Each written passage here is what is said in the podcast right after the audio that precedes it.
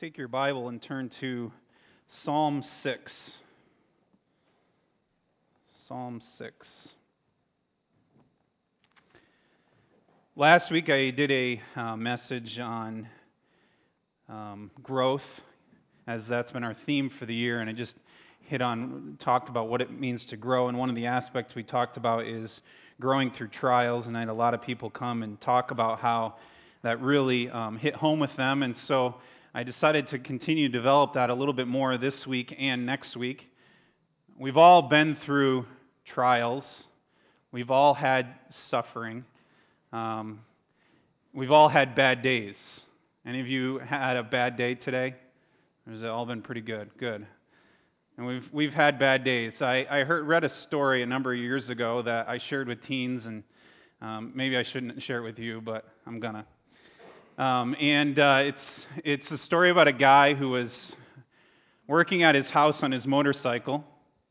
And uh, their house was up on a hill, and behind their house was a patio. And so he was working on his motorcycle on the patio, and he, he was he had it up on a stand. So he was he was revving the engine, trying to work on something. And for some reason, the stand uh, broke or fell away, and the bike hit the patio and took off.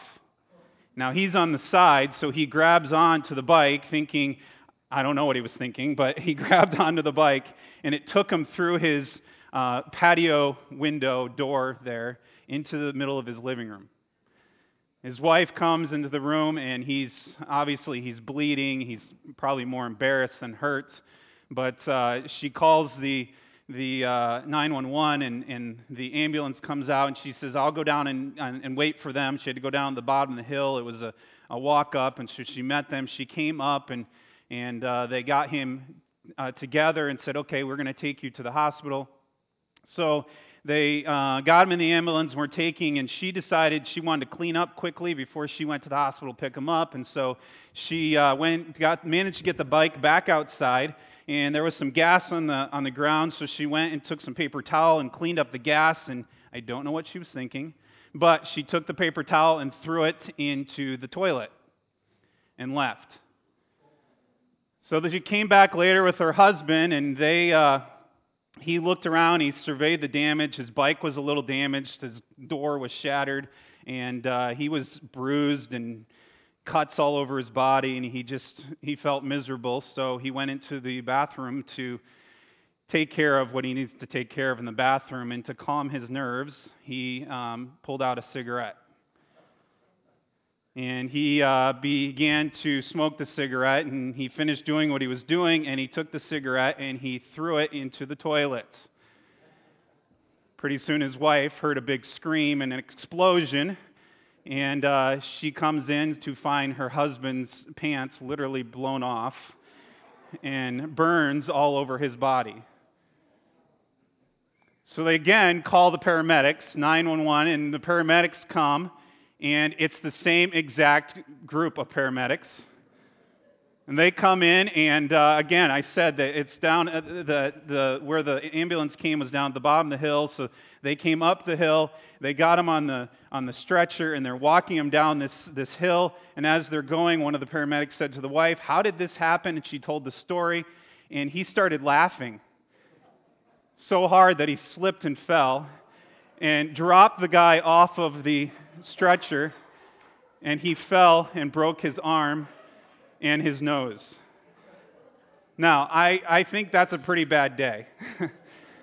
I don't think any of you had that, but all of you have faced trials. And sometimes I think when we face trials, we just kind of we kind of think, okay, if I could just get done with this, then I'll be better off. Um, I want to share with you about a, a moth. This is a moth that actually is, um, you can find around here. I've never seen one, but I did some study on it. You can. Uh, it's a Cecropia moth. Um, and uh, what's interesting about this moth is it obviously starts as a caterpillar, and it, it, this is the cocoon it's in. And, and uh, it, in order for it to produce the butterfly that it is, it has to struggle to get out of this cocoon. And it's said that at times people will, will see this, this butterfly and just struggling and pushing. It just seems like it's having a hard time, and someone will come along and they'll just they'll break away the outside of the cocoon, hoping that maybe it'll help the butterfly get out quicker. And what actually happens is, is the butterfly, because of that, never gets its wings to be strong enough, and it comes out and within moments dies.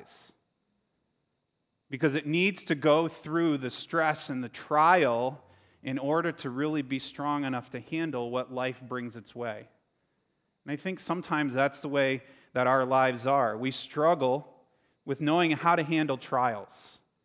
And God places them in our lives for a reason. I want to look at tonight just a few things about trials. And the first thing I want you to notice is, is that we need to face the suffering honestly. We need to face our suffering honestly. And sometimes we don't want to do that. And we'll look at Psalm uh, 6 here in a moment. And someone has said that um, we need to have a spiritual conversation with ourselves when it comes to trial. So, how do we face suffering honestly? The first thing is allow for personal soul discussions. You say, what do you mean by that? It's what someone would call spiritual candor.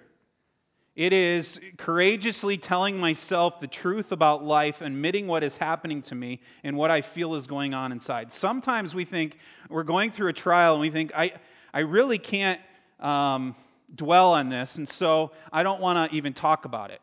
And I don't think that's really actually healthy. I think God uh, understands when we debate with ourselves about trials. You say, what do you mean? Look at Psalm uh, 6. We see in, in Psalm 6, starting in verse 3, notice what David said. He says, My, my soul also is greatly troubled, but you, O Lord, how long? You ever felt that way? Lord, how long is this going to go on? And he goes on, he says, Turn, O Lord, deliver my life, save me for the sake of my steadfast love. For in death there is no remembrance of you, and Sheol, who will give you praise? I am weary with my moaning. Every night I flood my bed with tears. I drench my couch with my weeping. I mean, I'm sure that you, uh, many of you would say the same thing. There's been times in your life where you just say, Why? And what it is, is here is David just searching God. Take your Bibles and look at Psalm 13. Psalm 13, we see something similar there, where David is having a spiritual conversation with God about these trials. And, and it, sometimes it seems like, man, is David attacking God? No, he's, he's talking through what's going on in his life. Psalm 13, look at verse 1. How long, O Lord, will you forget me forever? How long will you hide your face from me? How long must I take counsel in my soul and have sorrow in my heart all the days? How long shall my enemy be exalted over me? You know, David is sitting there saying, God, where are you? Why do I feel so alone? Why do I feel like uh, I'm, I have no help on this? You know, it's okay to have some of those soul discussions, and maybe you're going through a trial right now. It's okay to be discussing that. It's not okay to, to turn your back on God. We see that with, with Job. It's amazing when you see Job and what Job went through, the trials Job went through, and he had a lot of discussions like this. I mean, how many times did Job say things to the effect of, you know, why is this happening? But yet, what does it say in Scripture? In all this, Job sinned not. There wasn't a sense that asking God why was the problem. The sense of, of it was as long as he didn't reject God. So ask uh, allow for personal soul discussion. Secondly, pray for the Lord about your suffering. Go to the Lord and say, Why? And then help me. Look at uh, Psalm 13, if you will, again. In verse 3, he says, Consider and answer me, O Lord my God. So he just asked all these questions, verses 1 and 2. He says, How long, O Lord? Will you forget me forever? And then in verse 3, he says, Consider and answer me, O Lord. Light up my eyes, lest I sleep the sleep of death lest my enemies say I have prevailed over him, lest my foes rejoice because I am shaken. He's, he's praying and saying, God, help me to know how to handle this trial. Um, take your Bibles again and look at, uh, well, I have it on the screen there, so you don't need to turn there, but you can if you want. In Psalm 73, uh, this is a common psalm when you talk about suffering. And notice what it says there. But when I thought how to understand this, it seemed to me a wearisome task. And notice what it says next until I went into the sanctuary of God, then I discerned their end. This is the, the passage where the psalmist, Asaph, is having debate with God, and he's saying, God, why is it that the, that the wicked people prosper, and I am trying to pursue you, and, and it's just not, doesn't seem like I'm getting anywhere? You know, why, why is that? And he's having these discussions, and he comes to a point where he says, You know, as I'm, as I'm contemplating this, I'm having these discussions within myself. He says, Suddenly I realize when I come into the presence of God. I love what it says there. When I come into the sanctuary of God, then I realize that uh, their way ends in destruction, but those that follow God ends in blessing. And he, and he sees that there, understands that. We need to uh, ask, uh, pray to the Lord about our suffering. The third thing we need to do to have uh, uh, to face suffering honestly is receive God's grace and comfort in the midst of difficulties. Receive God's grace. Notice what it says in 2 Corinthians three times I pleaded with the Lord about this, that it should leave me.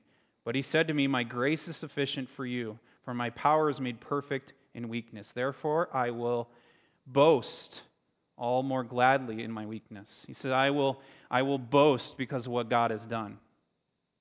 How does God meet us in trouble? Sometimes it's uh, we expect God to immediately intervene and make everything better. Yet, that's not always how it works. Yet, He does continually, according to His grace, work in us and through us, despite our trial. Maybe that's the hard part, is, is saying, okay, God, I don't know why you're doing this trial. And it might be a long time coming where you still don't know why. But ask God, say, God, I want to see your grace through this, and I believe He does. And that leads us to the last part of how do we face suffering honestly. Trust in God's character. And we'll talk more about this later. But look back, if you will, at Psalm 13 again. At Psalm 13. Trust in God's character in the midst of suffering. Psalm 13, it says, he continues on in verse 5. Notice what he says, But I have trusted in your steadfast love. My heart shall rejoice in your salvation. I will sing to the Lord because he has dealt bountifully with me. We do not see here that God removed his trial. What we see is that he is trusting in God's steadfast love during the trial.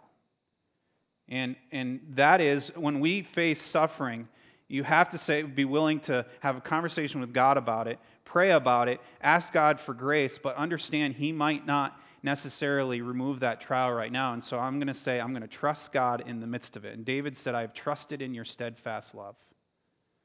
And are we trusting in that? Now, look if you're in Psalm, look at Psalm 63.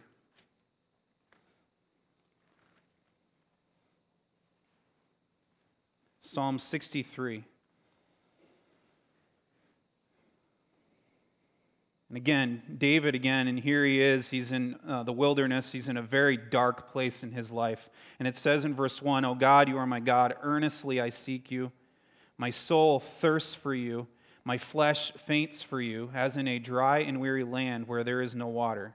I mean, this is, again, a very sad place in his life. So I have looked upon you in the sanctuary, beholding your power and glory, because your steadfast love is better than life.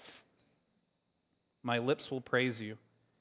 So I will bless you as long as I live. In your name I will lift up my hands. My soul will be satisfied as with fat and rich food, and my mouth will praise you with joyful lips.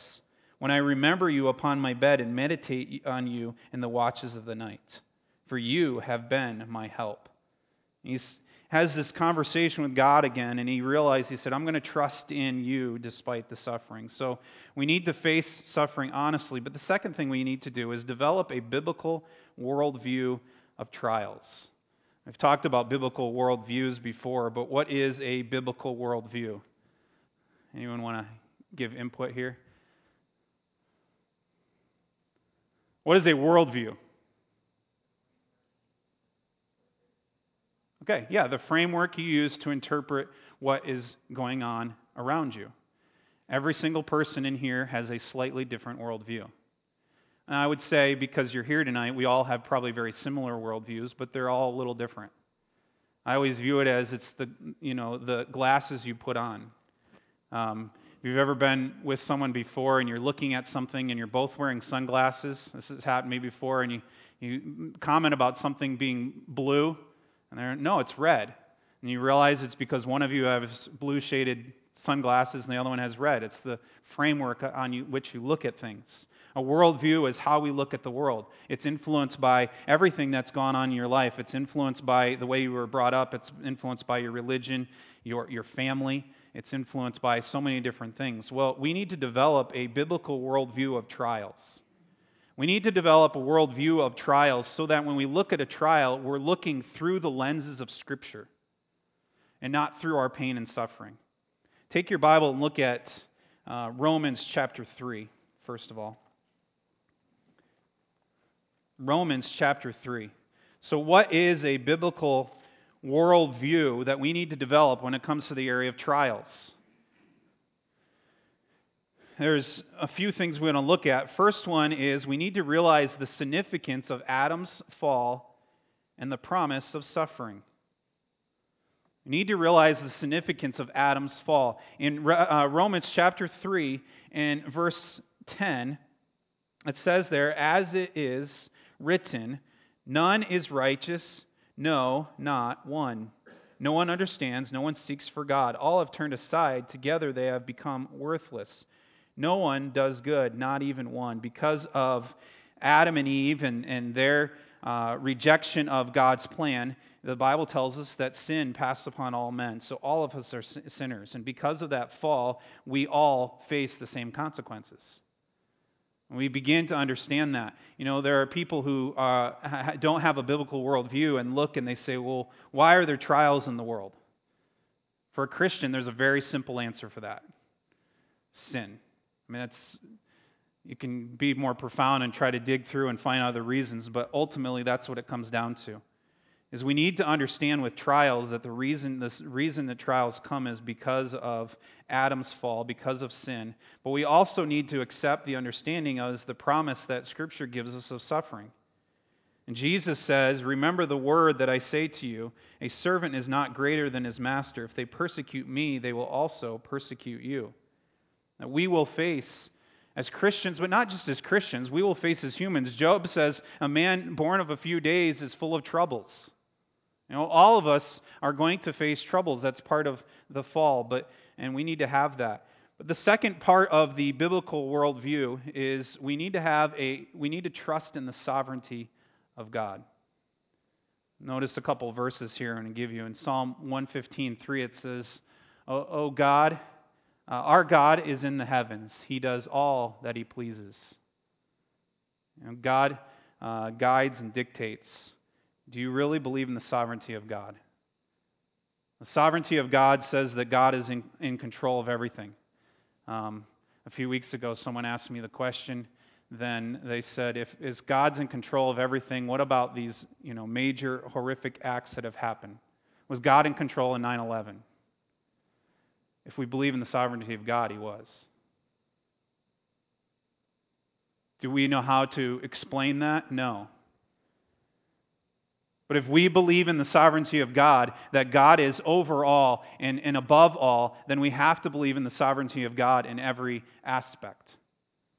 He gives us a free will, yet he still uh, does as he pleases, Scripture tells us. Look at what it says in Proverbs the, man, the heart of a man plans his way, but the Lord establishes steps. You know, God, you know, we go through life and we plan, but yet God is the one that guides and directs, I believe. Um, and I've seen that happen many times in my life where God's sovereignty became very real. And when we face trials, we have to trust in the sovereignty of God. We have to. Um, and, and allow that to be a guiding factor in what we do. Not only that, we need to remember God's ability to repay evil. And this is kind of an extension of what we talked about this morning. But take your Bibles and look at Matthew chapter 11. Matthew chapter 11.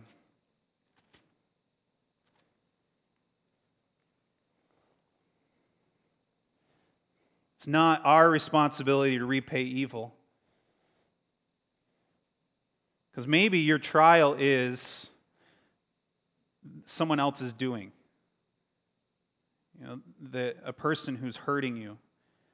And maybe they're just blatant about it and they know it. Maybe they're not. Either way, we have to trust in God. Notice what it says in Matthew chapter 11, talking specifically about some, some locations in the Bible. And he says, uh, he's talking about unrepentant cities. And Jesus says, Woe, in verse 21 of Matthew chapter 11, Woe to you, Chorazin! Woe to you, Bethsaida! For if the mighty works done in you had been done in Tyre and Sidon, they would have repented long ago in sackcloth and ashes. But I tell you, it will be more bearable on the day of judgment for Tyre and Sidon than for you.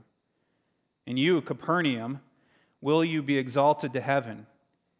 You will be brought down to Hades. For if the mighty works done in you had been done in Sodom, it would have remained unto this day. But I tell you that it will be more tolerable on the day of judgment for the land of Sodom than for you. What is, what is the point of this passage? Is that you know sometimes we think, oh man, God, where is God in all this? Why isn't God repaying the evil? And He's saying to these, He's casting judgment on these cities and saying, you know, it's it's coming. We have to remember that God has the ability to repay evil, and God will repay evil. God will take care of those things. You know, why we say, well, you know, we need to make sure that uh, God takes all the care of all the bad things happening in my life. You know, why doesn't God take care of that? God's in control, and He will. The fourth thing is we need to find joy and satisfaction in God's love and care and suffering. In order to have a biblical worldview, we need to find satisfaction in what God does to show his love and care in the midst of suffering. Uh, take your Bibles and look at Romans chapter 8 again. Romans chapter 8.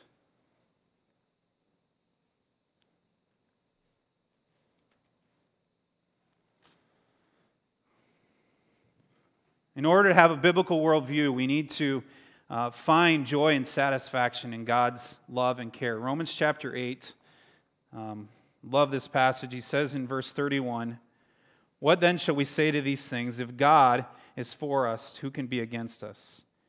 He who did not spare his own son, but gave him up for us all, how will he also, not also with him graciously give us all things? Who shall bring any, any charge against God's elect? It is God who justifies he is to, uh, who is to condemn. Jesus Christ is the one who died. More than that, who was raised, who is at the right hand of God, who in, indeed is interceding for us.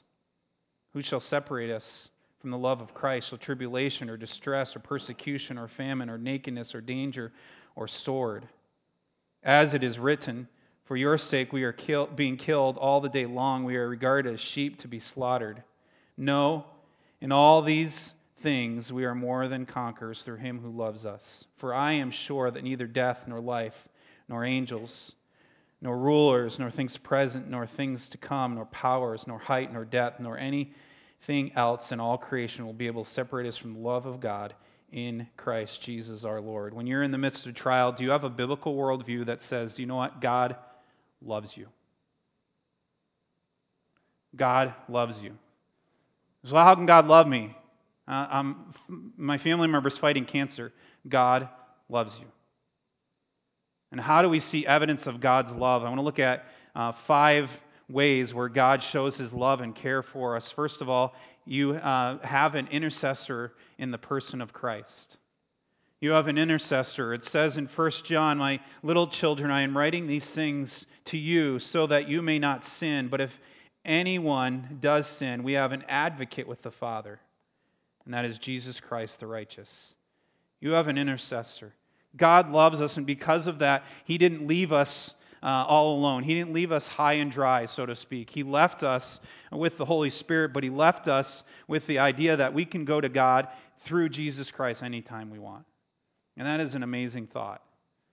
You know, in times of trials when we often feel alone, and we're not, we have an intercessor. The second uh, way that God shows his love to us is his continually working out his good and perfect will in our life.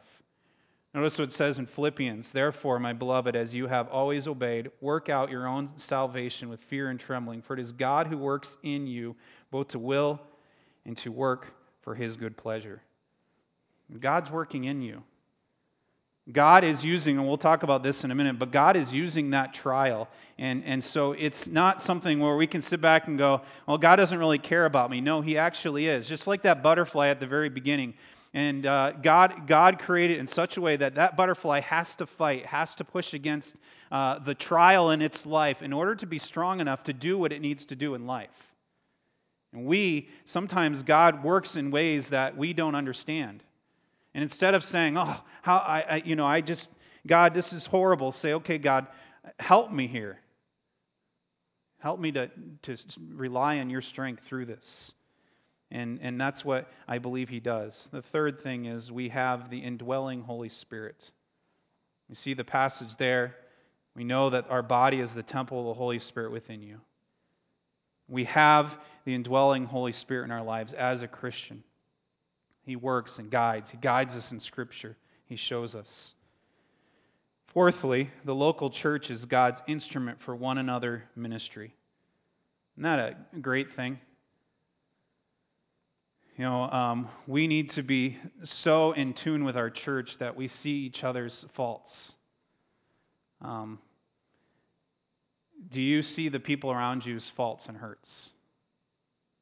In this past week, I've had three individuals, three separate family units, come to me and say to me that they've been hurting and having trials in life. And they said, and we feel that no one in the church has come alongside of us. And I felt bad that they said that. We need to be a church that's uplifting each other. You know, and the, the local church is that instrument. What does it say in Hebrews? It says, And let us consider how to stir one, one another to love and good works, not neglecting to meet together as the habit of some, but encouraging one another. He says, you, know, you can think of people that are that way. They have a habit of not being faithful to church. And he's saying, why should we not have that type of habit? Because we can encourage one another, build each other up. And we are to do that. But when you go through a trial, you need to understand God loves you, and that's why He gave this church to you. That's why He gave this church to us. Um, and I love being a part of this church.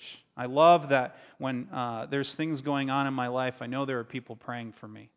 And it's not just because I'm the pastor. I know that's uh, many of you, that's your hearts. And we need to be that for people around us and understand God has given us this church for a reason. But also, we need to realize that our struggles are not too much for us to bear, they're difficult. And uh, some of you uh, have gone through far harder trials than I think I can ever handle. But God gives us what we can handle. Notice what he says in 1 Corinthians No temptation is overtaking you that is not common to man. God is faithful, and he will not let you be tempted above your ability.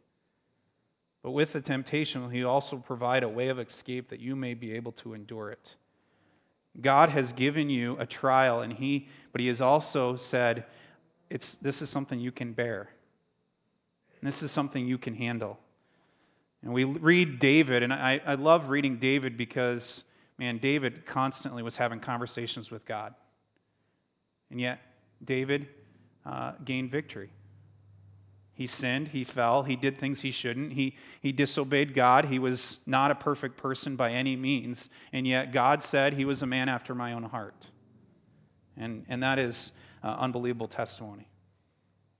So, also to have a biblical worldview, finally, we need to uh, get, uh, allow God to understand that God gives grace in the midst of hardships. Uh, we looked at a verse a few moments ago, but you can see it there again. And the last thing we're going to go through, and this is the next few minutes then, beginning to embrace God's purpose for your suffering. What is God's purpose for your suffering, and how do we embrace it? Uh, first of all, focus on God's glory and His preeminence. Um, I ran out of time, so I didn't get all these verses on the screen, so I'll give you some and you can turn to them, uh, or you can just look at them later. But if you would like to, turn your Bibles to Colossians chapter 1. Colossians chapter 1. As you embrace God's uh, a biblical worldview, and as you embrace the, the suffering God has allowed you to have, Focus on God's glory and not your own. Focus on His preeminence. What's preeminence? Anyone? Okay, His glory. What does it mean, preeminence? First, okay, it's the idea of giving first priority or first place. Notice what it says in Colossians chapter 1 and verse 15. He is the image of the invisible God, the firstborn of all creation. For by him, it's talking about Jesus, for by him all things were created in heaven and on earth, visible and invisible, whether thrones or dominions or rulers or authorities. All things were created through him and for him. And he is before all things, and in him all things hold together. And he is the head of the body, the church. He is the beginning, the firstborn from the dead, that in everything he might be preeminent. As we go through trials, embrace that thought. You know, God, my desire is for your glory, and my desire is for you to be first priority in my life. That's important. Second thing, embracing God's purpose for suffering is see the suffering as an opportunity for personal growth. Uh, look, if you will, back at Romans chapter 8. We've been there a couple times, but look at Romans chapter 8. And verse 28. Familiar verse, we like to hold to this one. This is a one we always love to turn to. Romans 8:28. For we know that for those who love God, all things work together for good, for those who are called according to his purpose. We, we love to hold that. All things work together for good. But what is the good? You know, sometimes we think the good is like, okay, the trial's gone. I'm good. But that's not necessarily the case. You know, sometimes the good is to make us stronger, to make us better. Um, just take a moment. I'm not going to delay this, but is there anyone here that would share a testimony where God allowed suffering to happen in your life and it, it, it became for your good? Anyone?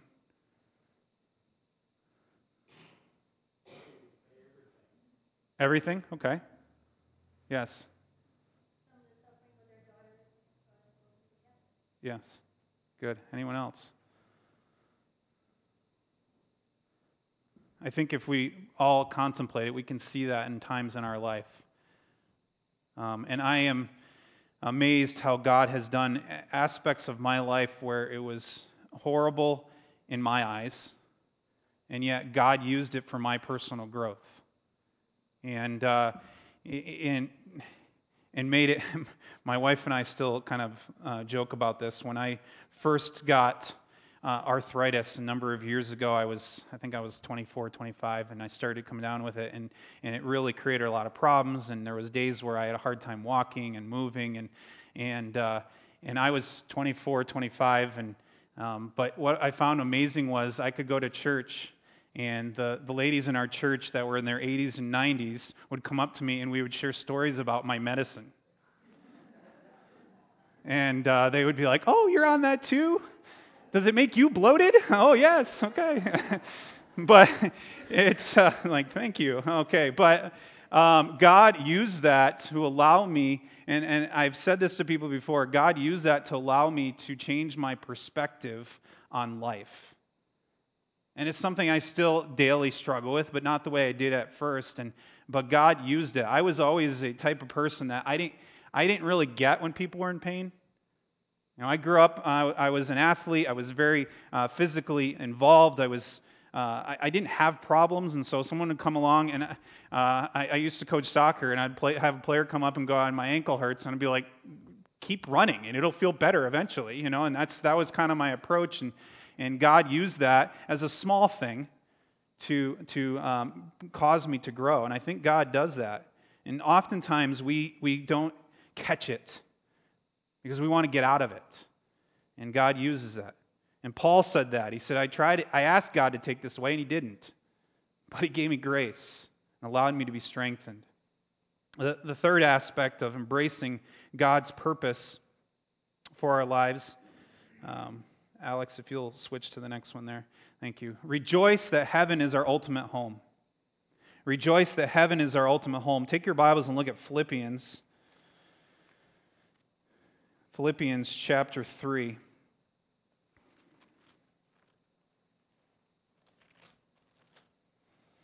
In verse 20.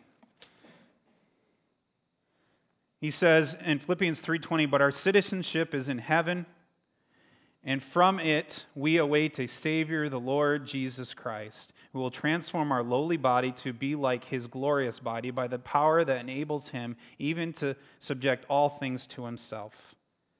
Romans 8 18 says this For I consider that the suffering of this present time are not worth, worth comparing with the glory that is to be revealed to us. And we see in those passages the idea is we can't, we, what we're going through is, can, can be very unbearable at times. But what he's saying is, is it's nothing in comparison to the glory that we'll experience in heaven.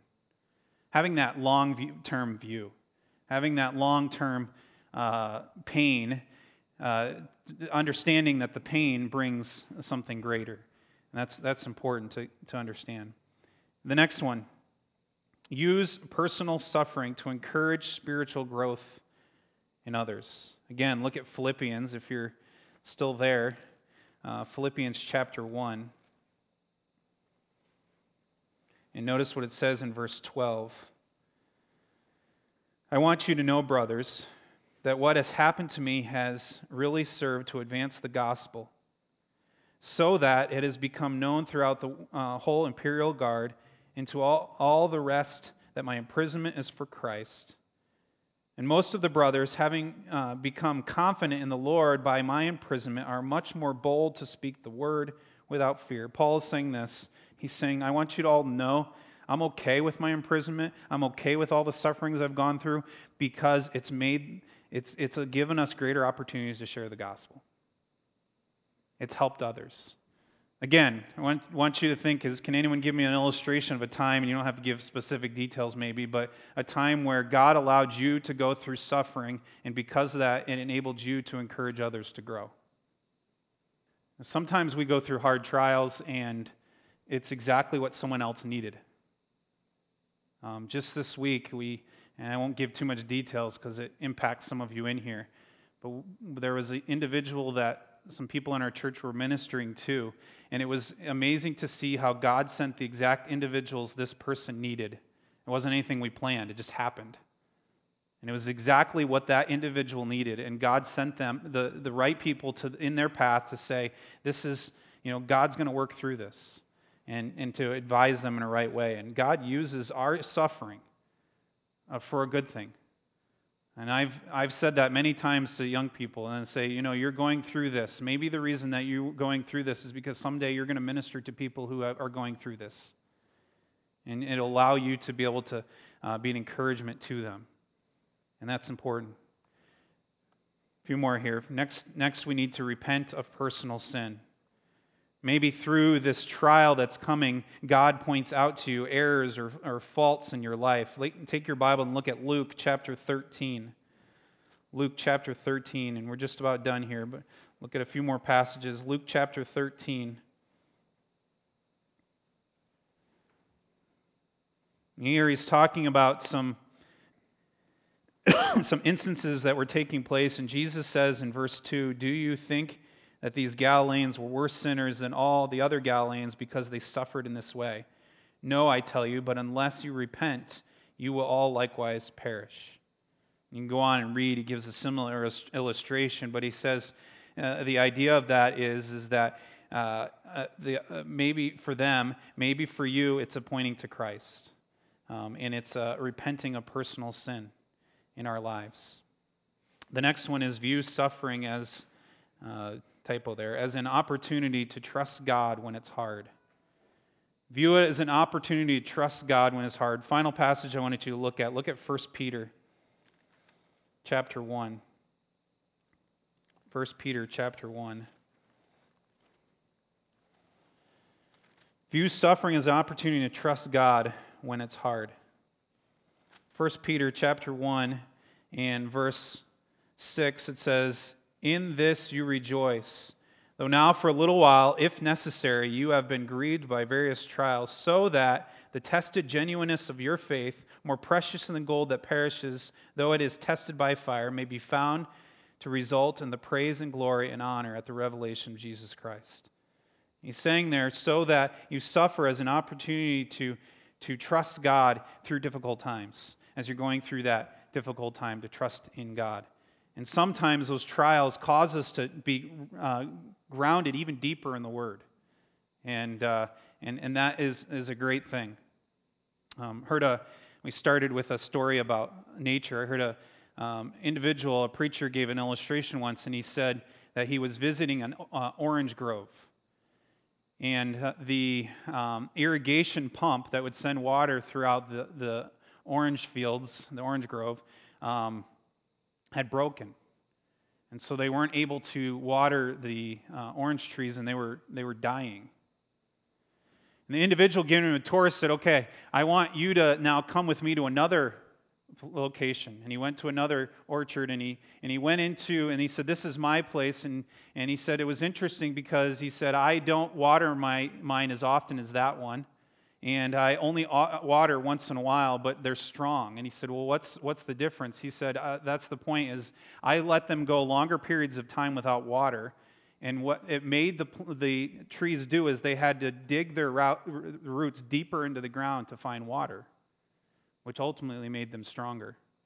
You know, sometimes God's suffering comes and it's an opportunity for us to trust in God. And because of that, it drives us deeper into the foundation of what God has for us.